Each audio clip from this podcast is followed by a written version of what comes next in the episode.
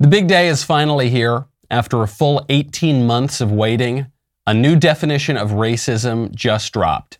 You see, for a long time, the Anti Defamation League defined racism as, quote, the belief that a particular race is superior or inferior to another, that a person's social or moral traits are predetermined by his or her inborn biological characteristics.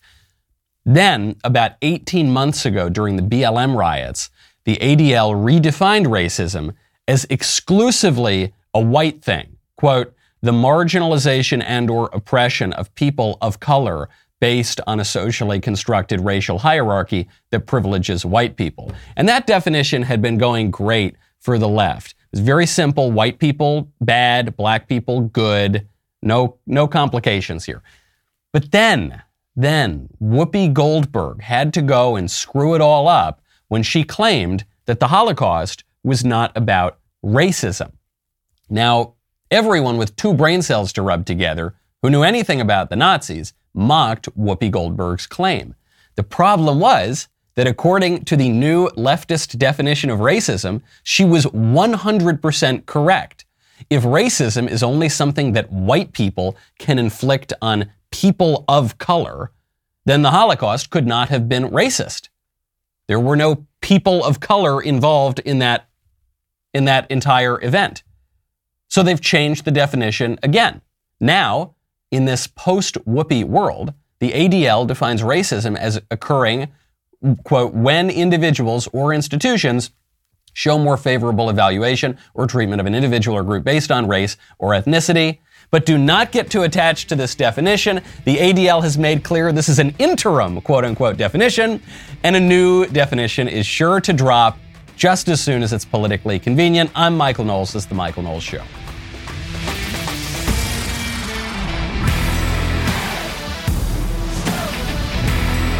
Welcome back to the show. My favorite comment yesterday from Frank S., who says, Looks like Jeffrey Toobin is the only guy at CNN who can keep his hands to himself. That's true.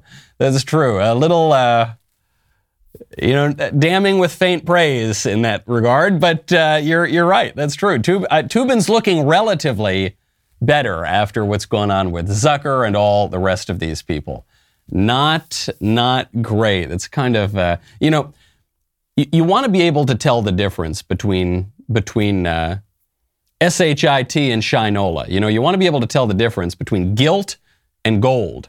You, you want to be able to, to ascertain some value in this world. And when you want real, actual gold, I would strongly recommend you check out Birch Gold. 40 years ago, Ronald Reagan saw massive inflation unlike anything the country had ever seen before until today. In Reagan's own words, inflation is as violent as a mugger, as frightening as an armed robber, and as deadly as a hitman. Well, I can't tell. That was either uh, Ronald Reagan or Jon Voight. I'm not sure which voice that was. Right now, your retirement accounts are under attack thanks to the inflationary policies of this administration.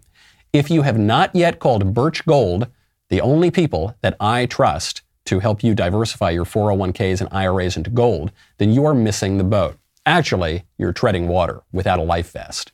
Birch Gold has your life vest. Let them help you convert an IRA or 401k into a tax sheltered IRA in gold. With thousands of satisfied customers and an A plus rating with the Better Business Bureau, you can trust Birch Gold to protect your savings. Right now, text Knowles, K N O W L E S, to 989898 to get a free info kit on gold. Reagan knew the biggest threat to your wealth. Protect yours now. Text Knowles, K N O W L E S, to 989898 to get your free info kit now. It's very complicated to keep up with the definition of racism. It is very, very funny that Whoopi Goldberg's ignorant comment was correct according to according to the ADL actually which is a, a Jewish anti-defamation organization. They realized oh yikes this is we're talking about an, an explicitly Jewish issue. There's an explicitly Jewish organization. Uh, but really the ADL doesn't speak for Jews. It speaks for radical leftists and I guess radical leftist Jews in particular.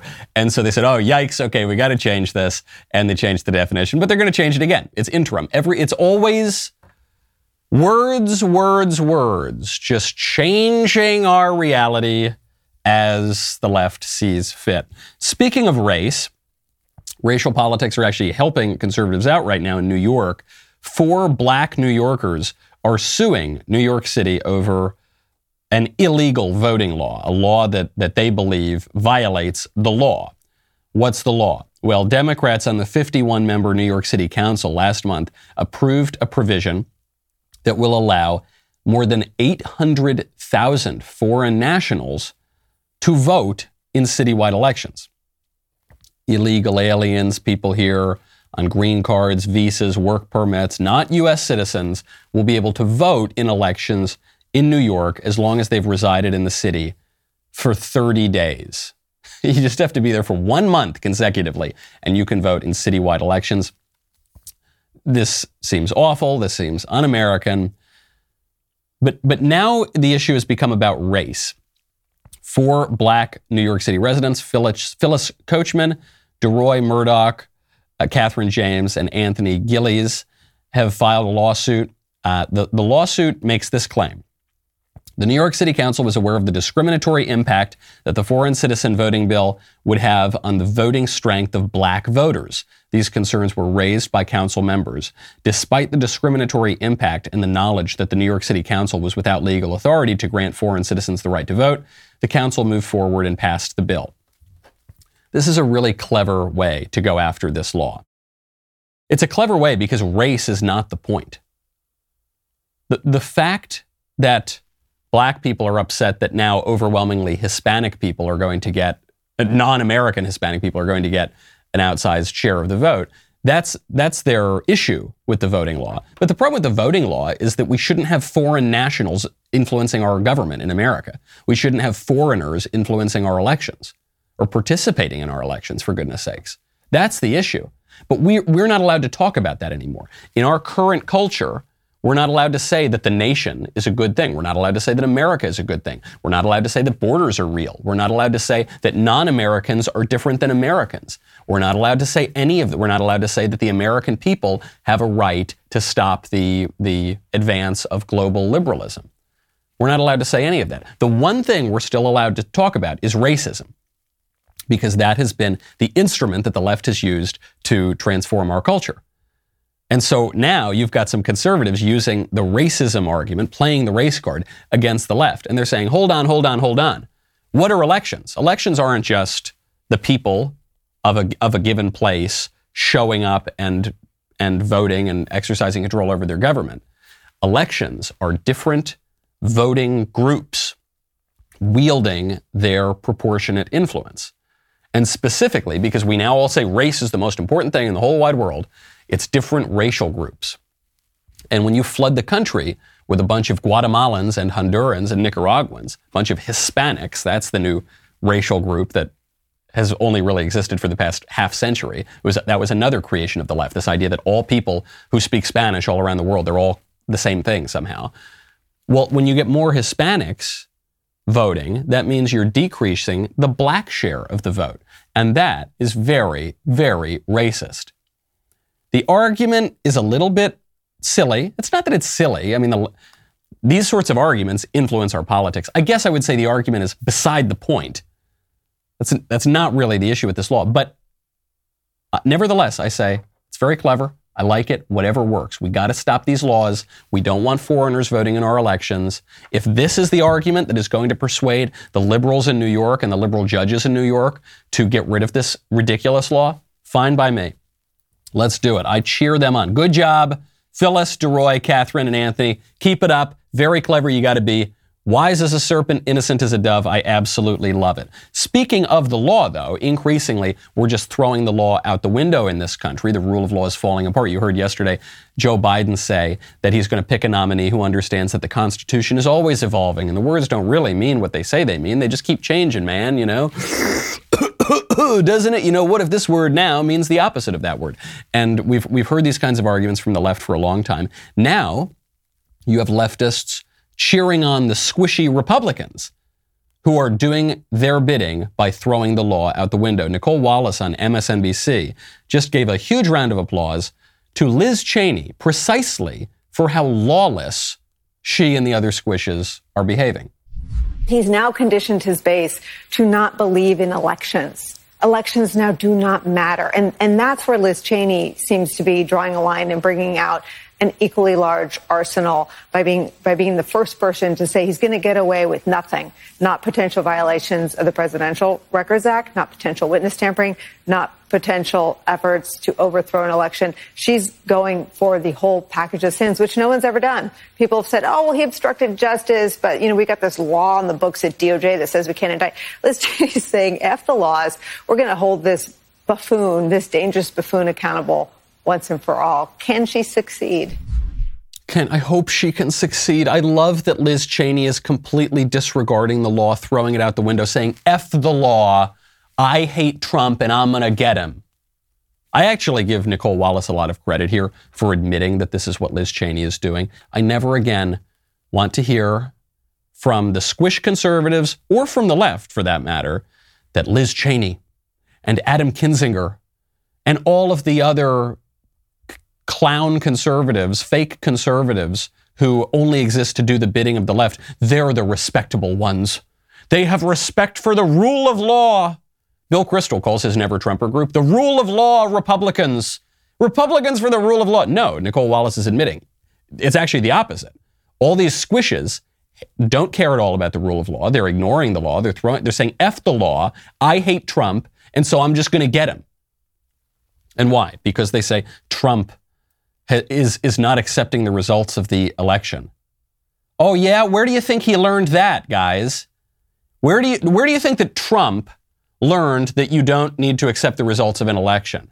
You think it might have anything to do with, oh, I don't know, the, the woman that he beat who still doesn't accept the results of the 2016 election? You think that might have anything to do with, uh, I don't know, Al Gore and, and all of the other Democrats, including Terry McAuliffe, just ran for governor of Virginia, who still won't accept the results of the 2000 election. Those elections, by the way, conducted in an almost perfectly ordinary way, unlike 2020, where all the rules were changed, in some cases, obviously illegally and contrary to state constitutions.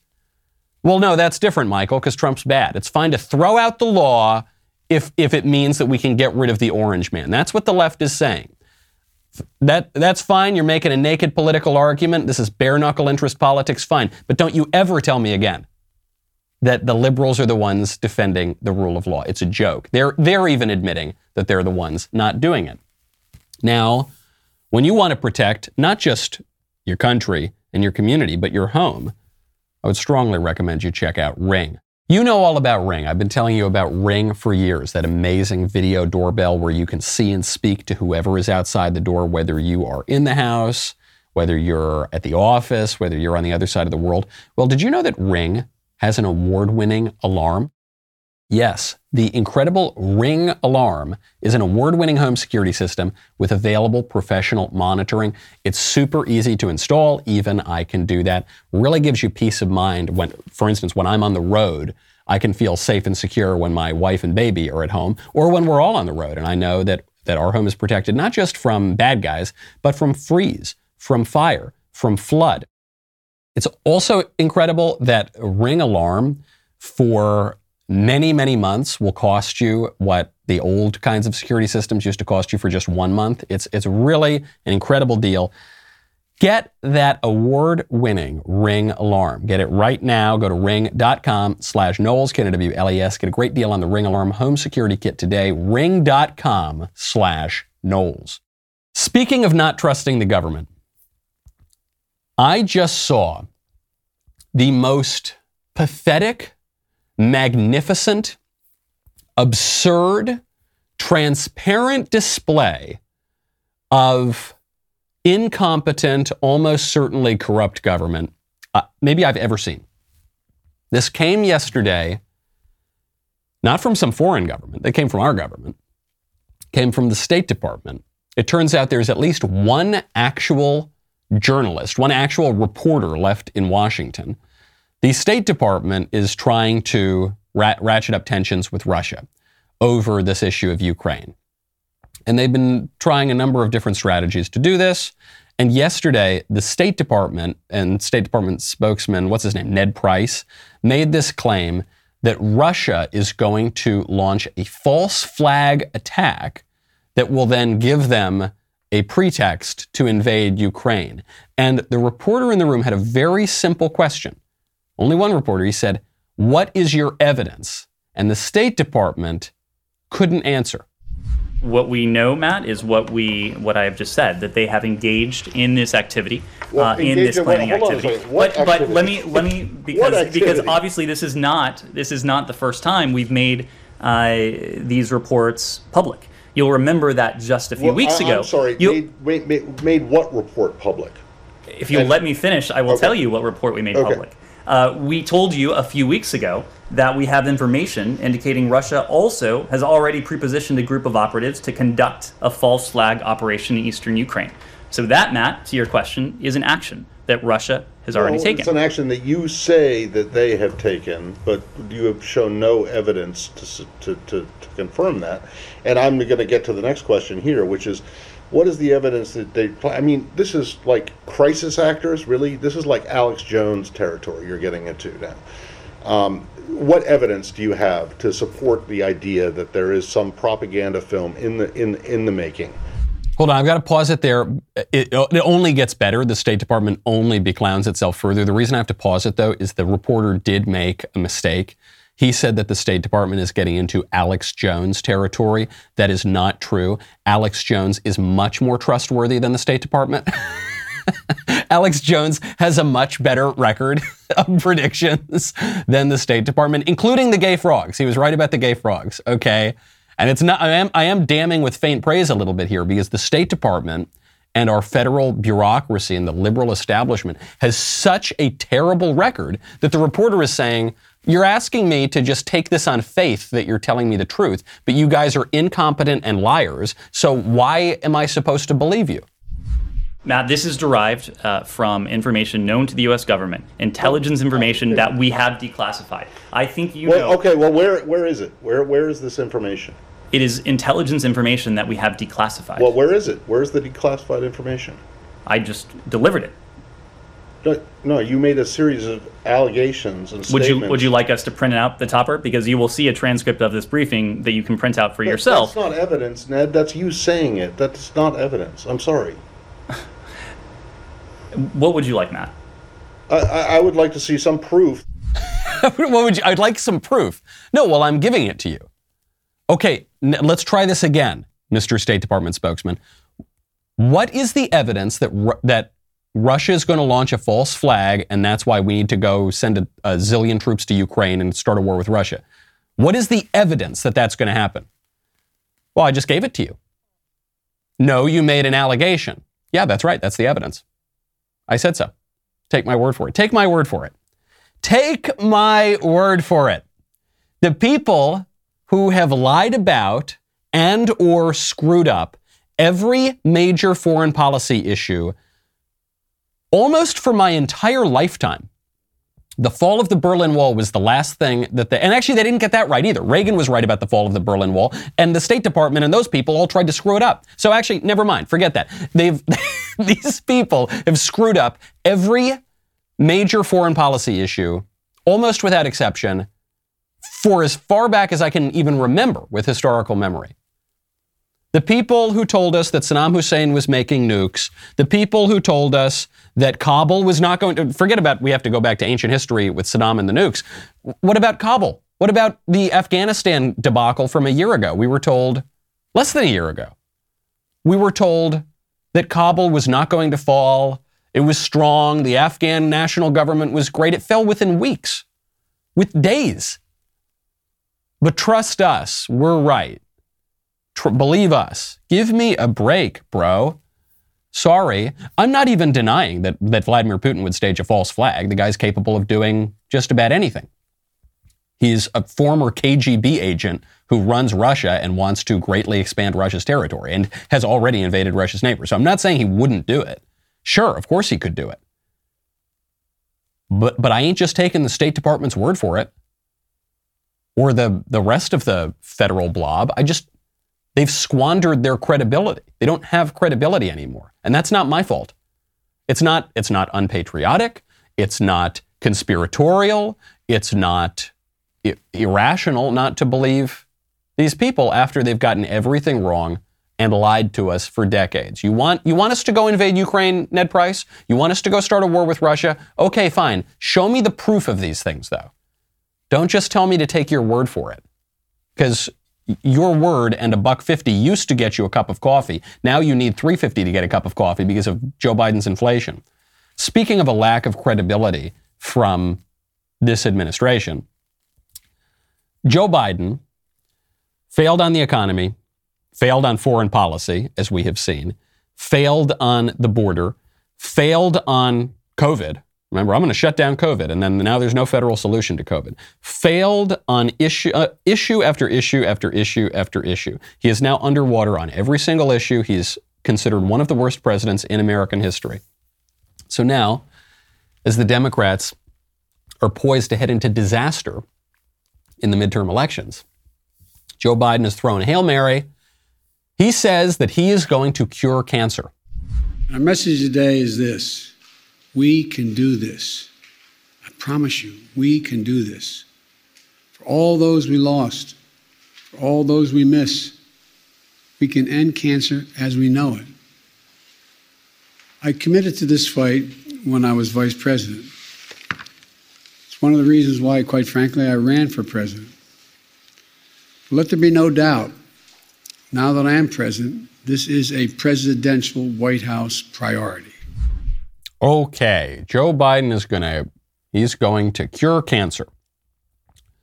He's launching this initiative. He's going to take a moonshot. Except they already launched this initiative. They launched this initiative when Barack Obama was president. He put Joe Biden in charge of it, which is probably why nothing happened.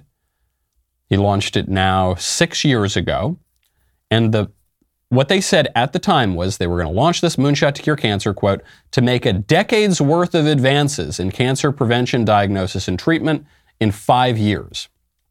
That was six years ago. It didn't happen. The whole idea of the president announcing that he's going to cure cancer was taken out of a West Wing episode. This is the problem with a bunch of brain dead millennials running your White House is that the only thing that they really know about statecraft is what they watched on a sitcom, or I, I suppose a network drama when they were children, written by Aaron Sorkin. And they think that's real life and they think that's politics. And so, so this is the best they've got. Joe Biden could not cure a mild cough. Joe Biden said, I'm going to shut down the virus, I'm going to shut down COVID. And then he just admitted, what, less than a month ago, sorry, there's no federal solution. You're on your own. It's going to be solved at the states. We can't do it. You can't cure the cough, you are not going to cure cancer. Uh, he doesn't think he's going to cure cancer. None of these people, even the Aaron Sorkin fans who are writing all of Joe Biden's speeches, don't think he's going to cure cancer. This is a distraction. This is a Hail Mary. This is just a way of saying, hey, don't look at the economy. Don't look at foreign policy. Don't look at COVID, actually, the other medical issue we were trying to solve. Don't look at this. Don't look at that.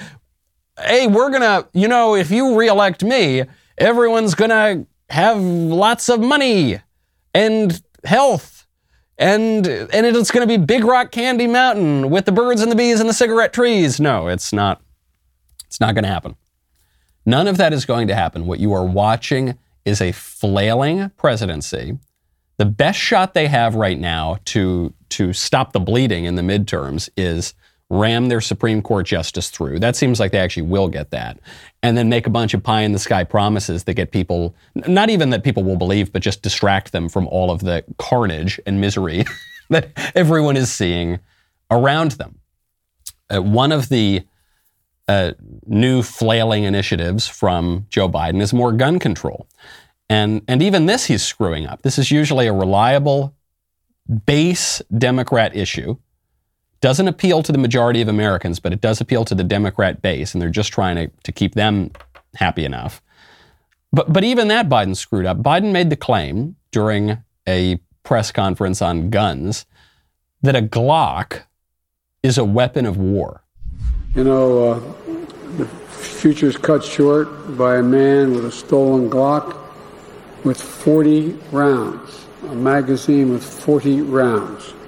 Uh, and uh, it's really a weapon of war. It's really a weapon of war. Now, to, to, be fair to Joe Biden, he's not just saying that the Glock itself, one of the most common handguns in, if not the most common handgun in America, he's not just saying that's a weapon of war. if a Glock is a weapon of war, then every gun is a weapon of war. He's saying that the Glock with the magazine that holds a lot of rounds, that's what makes it a weapon of war. But but then that just means that every gun is a weapon of war because every gun potentially, almost every gun potentially could have a, a big magazine in it. Right? You just just swap out the magazine. So, so what Biden is claiming is that weapons of war are bad. We need to ban weapons of war, and every single gun can be a weapon of war. Does not take Socrates to put that together and say, oh, he wants to ban all of the guns.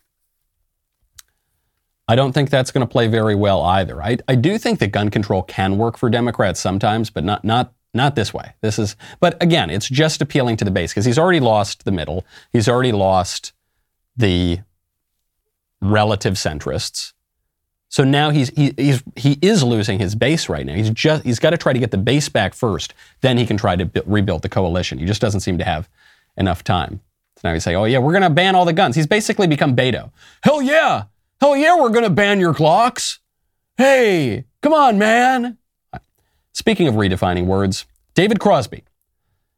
You, do you, you remember David Crosby? Possibly. David Crosby was part of Crosby, Stills, Nash, and Young. He's an old hippie singer. I actually like Neil Young, like Joni Mitchell. I, like their music. I like some of their music, not all of it, but I like the handful of songs that people know. You know, Our House. It's sentimental, but it's okay. Teach Your Children. That's fine. 4 and 20. There, there's some good songs. David Crosby is, is now calling on Spotify to remove his music as well. Not just Neil Young, but Crosby, Stills, and Nash as well. He wants to do it because he wants to censor Joe Rogan, but he doesn't want to admit that he wants to censor Joe Rogan. Here's what David Crosby said uh, yesterday. He was responding to someone who said some good advice. Actually, listen to Joe Rogan's show before you demand his cancellation. And David responded and said, I have not and will not demand anything from Spotify or Joe Rogan. I just don't want my music on there if he's on there. So I'm taking mine off. That is not censorship. No, it's not censorship because it's not working, but it's obviously an attempt at censorship. Give, come on, David. David! You know, I think David used to follow me on Twitter for a while. So I, always wondered if his politics were really very far left or maybe if it were a little more complicated than that. I don't think he follows me anymore. But I, I, wondered. I said, maybe he's a little more moderate, or maybe he just doesn't think about politics all that much because he's a musician and he's focused on other things. Regardless, I'm going to assume the best motives here. David is not being honest with himself about this issue. A lot of people are not being honest with themselves about the censorship issue. What he is saying is, my music has value. And so I'm going to take it off of Spotify. Unless David Crosby really believes his music has absolutely no value and his music, whether it's on or off Spotify, will not affect people's behavior whatsoever. But I don't think anyone really believes that. He's saying my music has value. And so here's an ultimatum it's Rogan or me.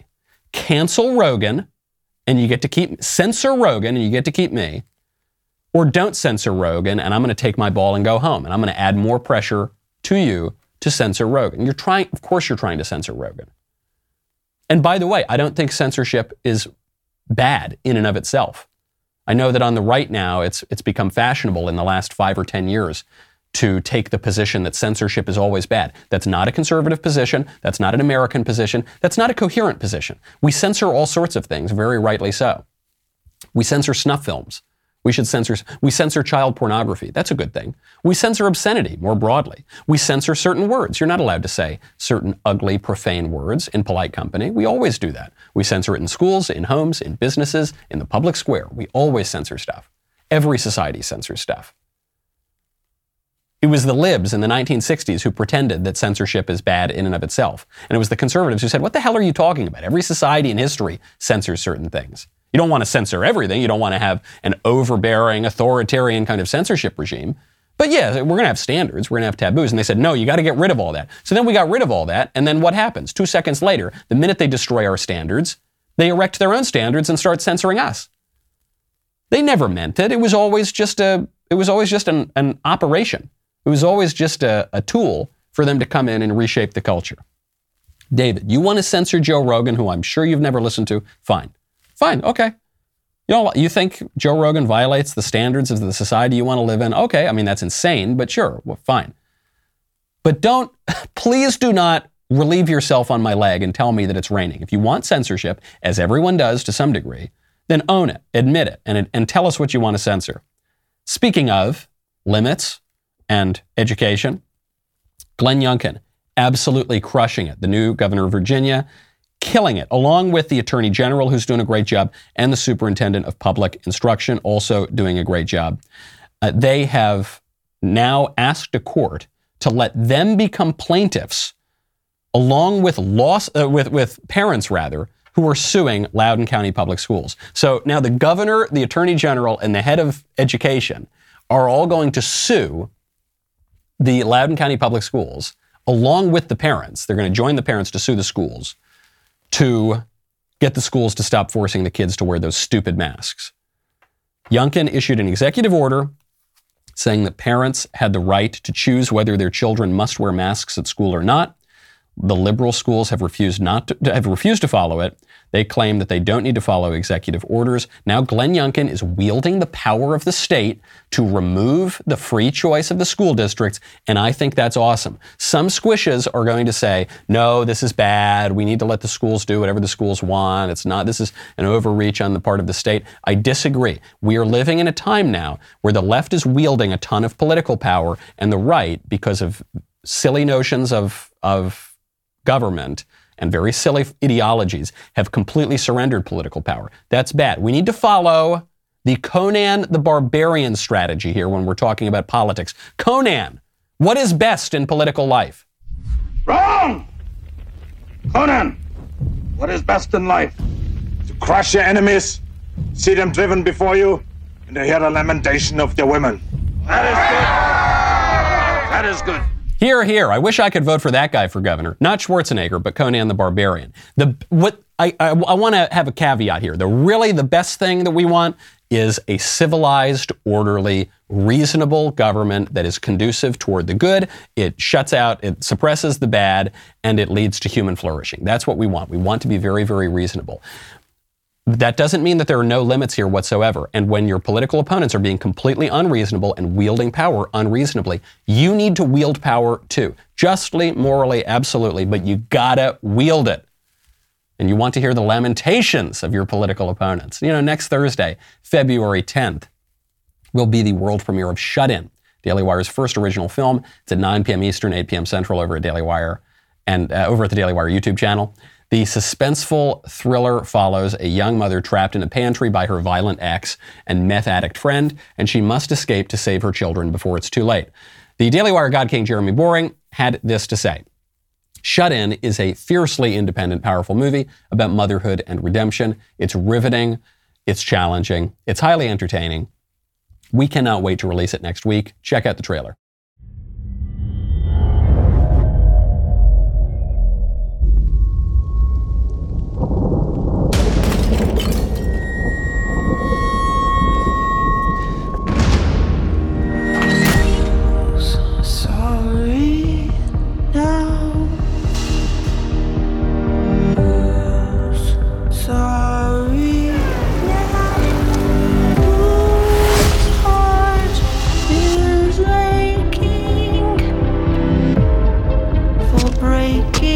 Jessica. I can smell the weakness from here.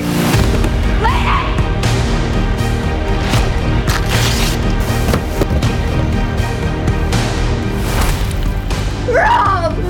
Rob owes me money. Let me out, please.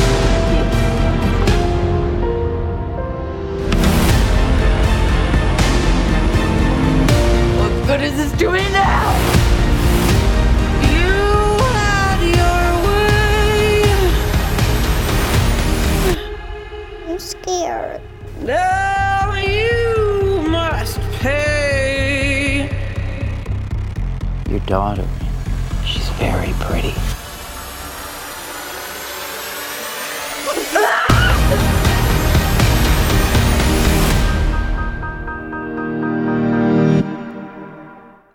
Premiering next Thursday, February 10th, 9 p.m. Eastern, 8 p.m. Central, over at the Daily Wire YouTube. We enter the entertainment space in order to send Hollywood a message. You no longer have a monopoly on the film industry.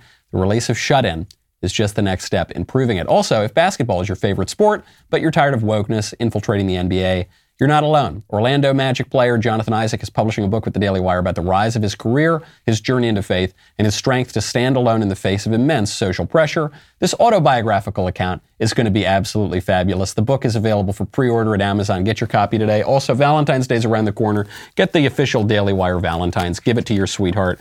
You can get one with my smiling face on it saying that you leave me speechless. We'll be right back with the mailbag.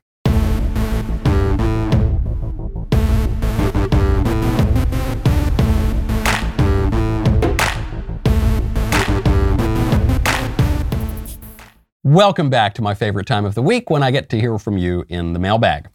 Uh, first question up from Elijah Esteemed puzzle master, uh, I need some comment on the tragic news this week that the New York Times has acquired Wordle. I, f- I fear our days of posting our gray, yellow, and green squares on social media are numbered. Sincerely, a fellow Wordle addict. Here, here is my thought, Elijah. Nature's first green is gold, her hardest hue to hold. Her early leaf's a flower, but only so an hour.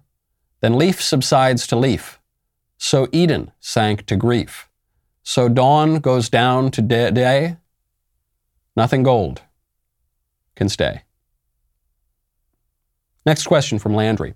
Hey, Michael, I wanted to know your take on this. Is there anything worse than death?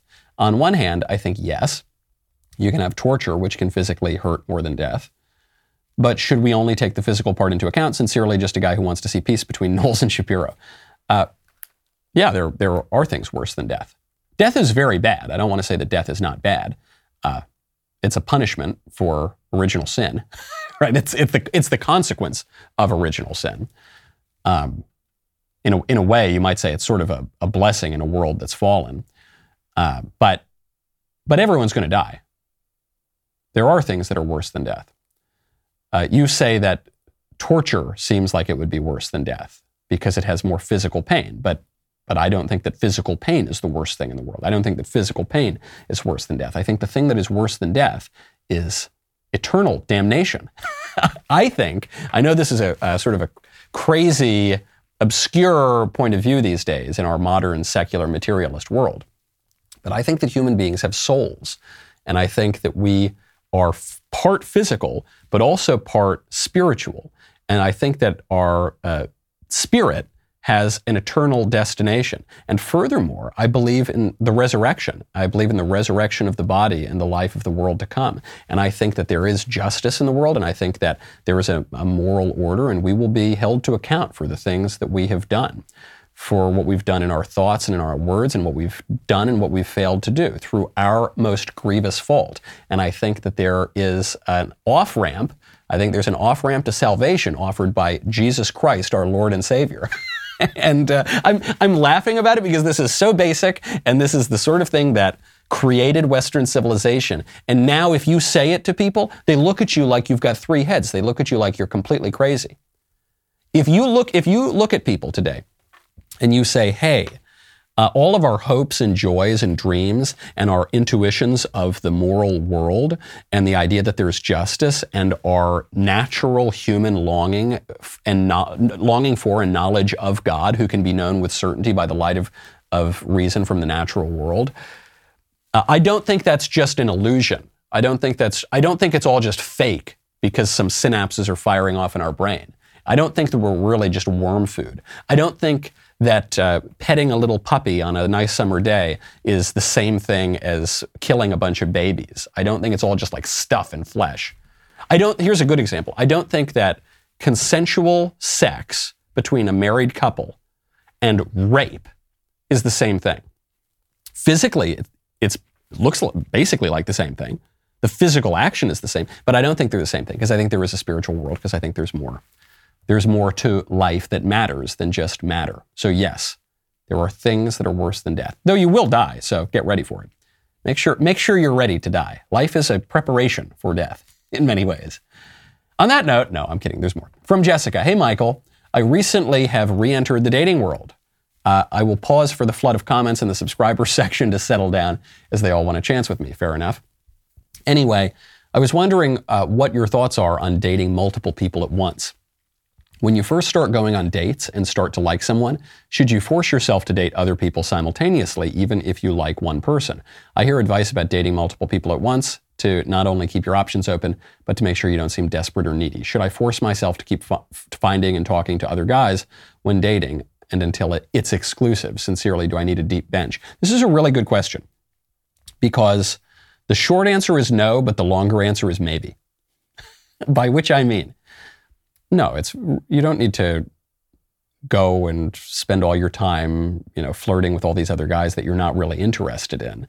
Uh, just because of this terrible fear that the guy that you are interested in might not like you quite as much, and so you'll you'll you might be left alone for a couple of weeks, and that's unacceptable. So you've got to be playing the field, and you, whether that means going out to dinner or whether that means something a little more invasive, you know, that that would uh, no, I don't think you need to do that. However, your point here about not seeming too needy or wanting the guy maybe to know that you're dating other people so that he likes you more or is, feels greater urgency to seal the deal. That's a very legitimate intuition.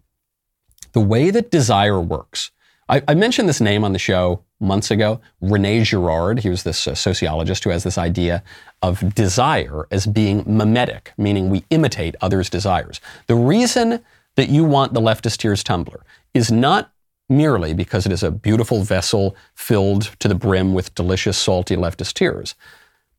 At a deeper level, the reason you want the leftist tears tumbler is because other people want the leftist tears tumbler.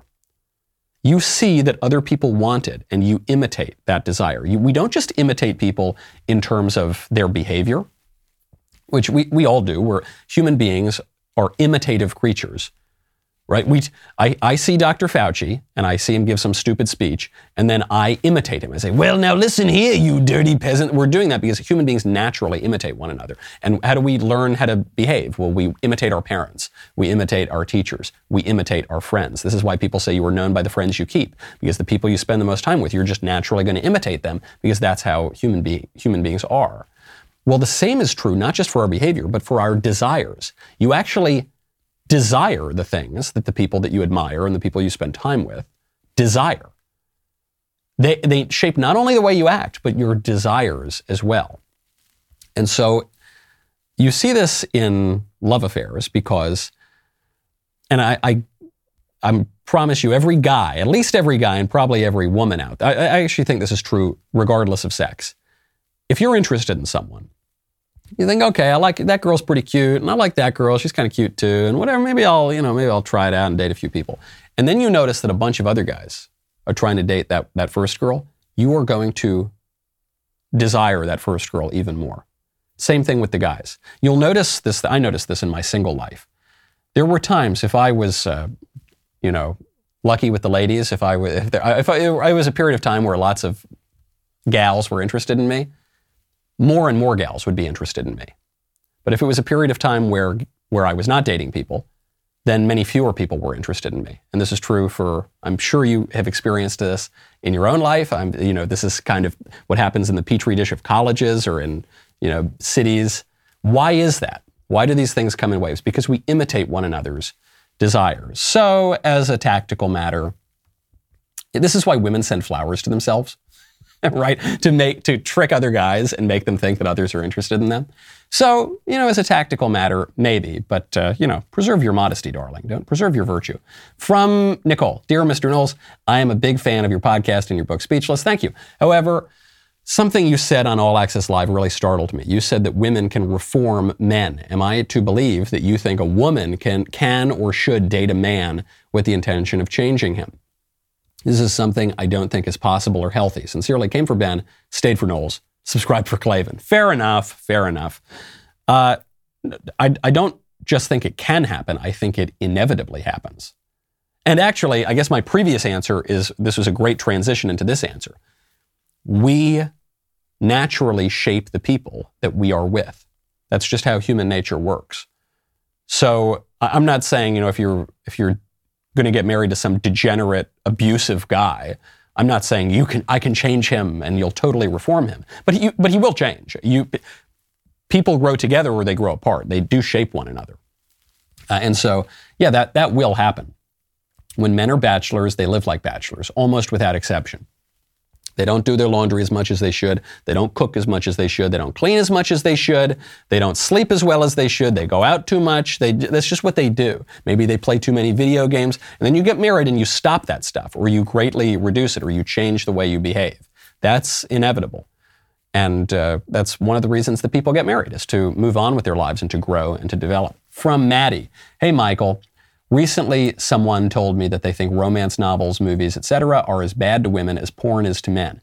While these two are not on the same level for obvious reasons, it did make me think about the TikTok trend talking about the appeal of men written by women. Do you think growing up watching movies like Pride and Prejudice and The Titanic gives women unrealistic hopes? Uh, that is, do I need to leave the romance to fiction and just settle down with someone practical? No, I don't think so. I, I think we live in a culture right now where men have been particularly degraded by the educational system, by the culture, by the licentiousness throughout the society that's now tolerated by the government, and and by women who are willing to uh, give them the milk for free, and so they have no particular incentive, uh, at least at the material level, to uh, to go buy the cow. So Eh, I don't think it's wrong for women to aim for something higher than just some loaf, couch potato, idiot man who has no ambition and just eats potato chips all day. I, I think you can aim higher. But, but the one thing I would recommend is maybe you want your Mr. Darcy, to use your Pride and Prejudice reference. You want a man like Mr. Darcy. But don't make an idol out of Mr. Darcy. I'm actually going to take it out of the realm of romance for a second and put it into the realm of your career. This might be a little easier to understand. People have heroes. People, when they think about their life and their career, they say, I want to be like Ronald Reagan. I want to be like, uh, I don't know, Elon Musk. I want to be like Donald Trump. I want to be. And that's good. It's good to have those goals in mind and to say, okay, he did this, so maybe I should do something like this or this, that, or the other thing. But you can't just replicate someone else's career. You're not just going to be Ronald Reagan and do all the things Ronald Reagan did. Or you're not just going to do all the things Elon Musk did. You're not just going to, you're not going to get exactly Mr. Darcy. Okay? It's good to have the, these virtues in mind and these good habits in mind and these good attributes in mind. But when you make an idol out of them, then you really are living in a fantasy and then you really will be disappointed. From Ava, Michael, I'm 14 years old. No, fr- wow, this is, I love that we are just completely corrupting the youth away from the extremely corrupt modern culture and toward something a little more conservative. That's great. Thank you, Ava. Uh, 14 years old, no friends. Sorry to hear that. Homeschooled for two years now. No reliable means of travel. Very untrusting parents. I converted to Catholicism after hearing you talk more and more about it. Uh, and because of you, I was turned to God, and I am now a better educated and pretty established Catholic. Wow, great news. That's so wonderful to hear. That's terrific. Uh, my issue is that my family does not approve. My mom has made fun of the faith, bribed me to leave the Catholic faith behind, and has not taken me to another church since she mocked my first Mass. That's unfortunate. It's made me very nervous about my standing with God, knowing that I have no way to go to confession or even do an RCIA program so I can get baptized. Uh, the only way I'm able to practice at the moment is my rosary, which I was able to buy online. I have since never wanted to say a word about my religion to my family because they reject it. It makes it hard uh, for me worrying about the states of their souls as well. Um, what should I do? Uh, keep pushing to go to a church, preferably Latin Mass, or just wait until I turn 16 and can drive myself. Please help. A long question, but yeah, a, a really tough predicament that you are in. The one thing I would say, if you're really worried about the state of your soul, is to remember uh, that uh, th- you have limitations put on you right now, and that's just the way of the world. I'll give you an example of a little known fella, goes by the name of St. Thomas Aquinas. Maybe you heard of him. Uh, Thomas Aquinas wanted to join the uh, Dominican order. I, th- I, think his parents wanted him to join the abbacy, but he wanted to become a Dominican. Parents were really upset about this. They kidnapped him. They locked him in a tower. They sent loose women to try to at least according to legend, to try to uh, loosen him up, you know.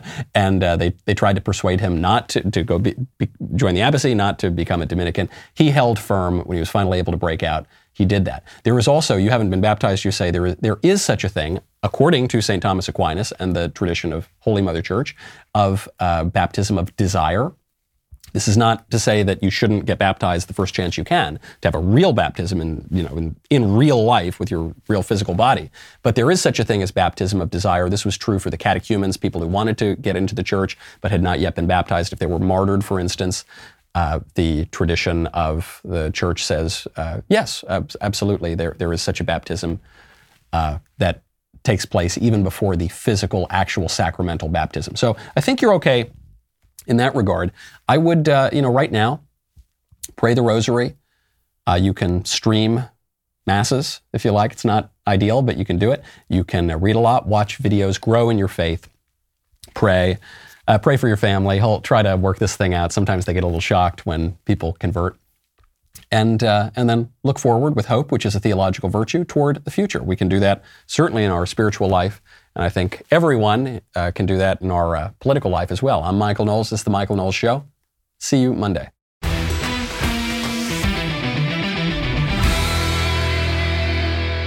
If you enjoyed this episode, don't forget to subscribe. And if you want to help spread the word, please give us a five star review and tell your friends to subscribe. We're available on Apple Podcasts, Spotify, and wherever else you listen to podcasts. Also, be sure to check out the other Daily Wire podcasts, including The Ben Shapiro Show, The Andrew Klavan Show, and The Matt Walsh Show. The Michael Knowles Show is produced by Ben Davies, executive producer Jeremy Boring. Our technical director is Austin Stevens, supervising producer Mathis Glover, production manager Pavel Vidovsky, editor and associate producer Danny D'Amico, associate producer Justine Turley, audio mixer Mike Coromina, and hair and makeup by Cherokee Hari. The Michael Knowles Show is a Daily Wire production, copyright Daily Wire 2022. Hey, everybody, this is Andrew Klavan, host of The Andrew Klavan Show. You know, some people are depressed because the Republic is collapsing, the end of days is approaching, and the moon's turned to blood. But on The Andrew Klavan Show, that's where the fun just gets started. So come on over to The Andrew Klavan Show and laugh your way through the fall of the Republic with me, Andrew Klavan.